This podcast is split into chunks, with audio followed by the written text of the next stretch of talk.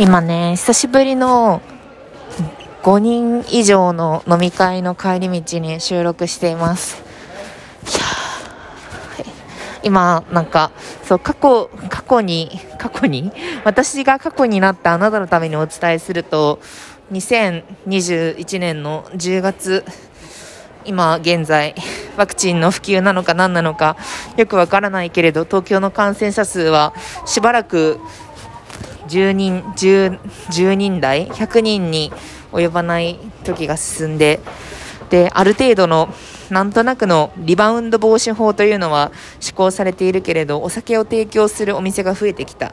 ていうような段階でございます。ほんで、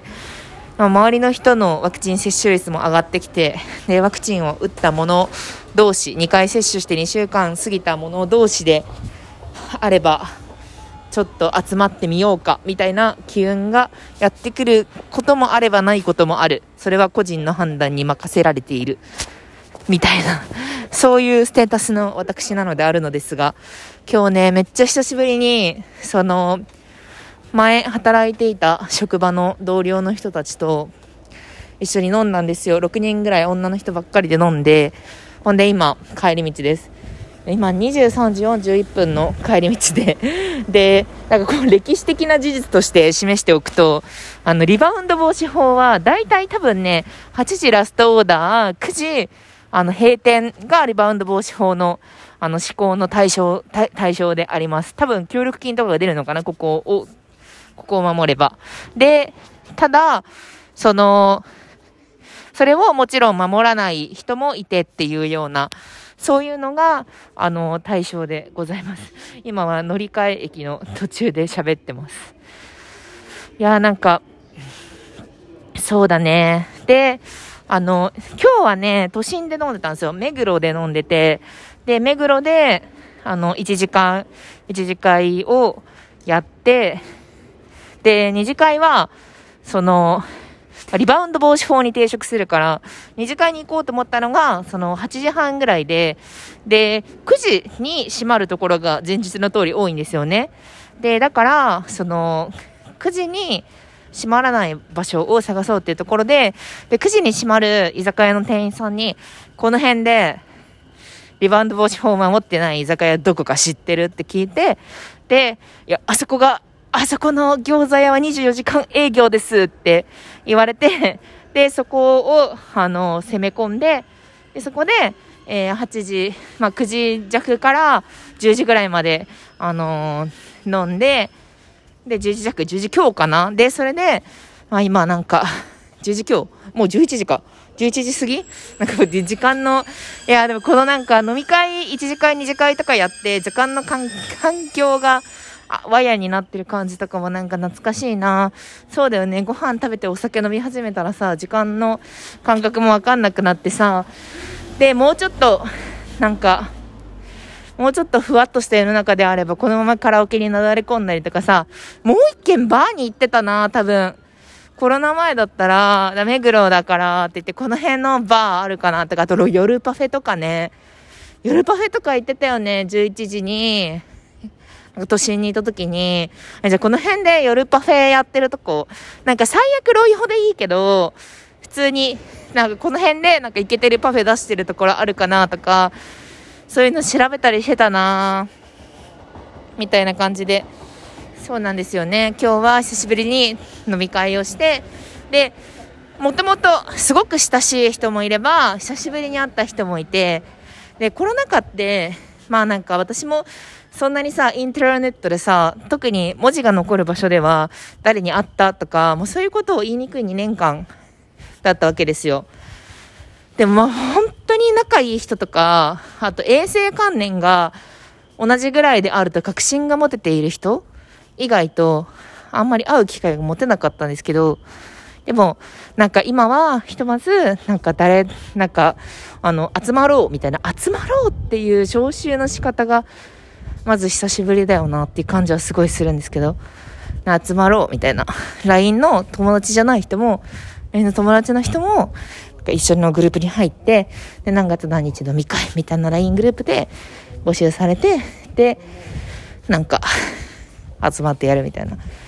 感じの会をやりました。まあ、前職で、まあ、前職にそのままいる人もいればいない人もいて、で前職の人たちが割となんか職域接種で、あの、早めに接種をされている人たちだっていうこともあって、だから実態によってはね、もしかしたらその、20代、30代はまだ接種できてなくって集まれないよっていう状況もある人もいるかもしれないんですけど、今回集まった人々は割と、まあ、接種が終わっているっていうことも、お互い共通認識としてあって、で、まあ、そうだね。コロナが始まってからの2年弱の間にほとんどの人がなんか環境に変化があるじゃないですか。彼氏と別れるとか結婚するとか同棲始めるとか、ま、会社を辞める人もいっぱいいたしみたいなそういうところもなんかある程度ざっくばらんと話せる人たちで喋り合ってでももともとその相手に対してその2で2で LINE するタイプではない人たちなんかさ、この感染症でさ、失ったことって、なんか2じゃない関係性だよなっていうふうに思って、いや、ラジオトークは2じゃない、あの、私、もしかしたら Spotify とかで聞いてる人もいると思うんだけど、これラジオトークってアプリで配信して、で、二次配信先として Spotify とか Amazon Music とか、いろんなところ指定されてるんだけど、このポッドキャストっていうのは、まあ、2じゃない人たちに向かって喋ってる場所の最たるものではあるんだけど、でも人と会う時人と会おうとする時になんかこうトゥーじゃない人たちと会うことこそがそのコロナ以前の世界線だなって思ってたんですよね。2で会いたい人とは、散歩したりとか、ソーシャル、もう一番感染が激化してる時とかでも、散歩をしようって言って、2メートル取って、お外で散歩しながら、もうなんか1時間とかずっと歩きながら喋って、で、バイバイみたいなこととかしてたんですよ。会いたいから、めちゃくちゃ会いたい。めちゃくちゃ会いたい人じゃない人と会うこと自体が社会生活なんだよなって思ったりしてたんですよね。今日会った人たちのうち、あの、3人はコロナ禍でも会ってた人なんですよね。結構密接に濃厚接触と判定されるであろう接触を2回以上した人が3人いて、その他はもうほとんど会ってなかった人。もう2、3年とか、コロナ、コロナとかそういう外的要因があったら会わなかった人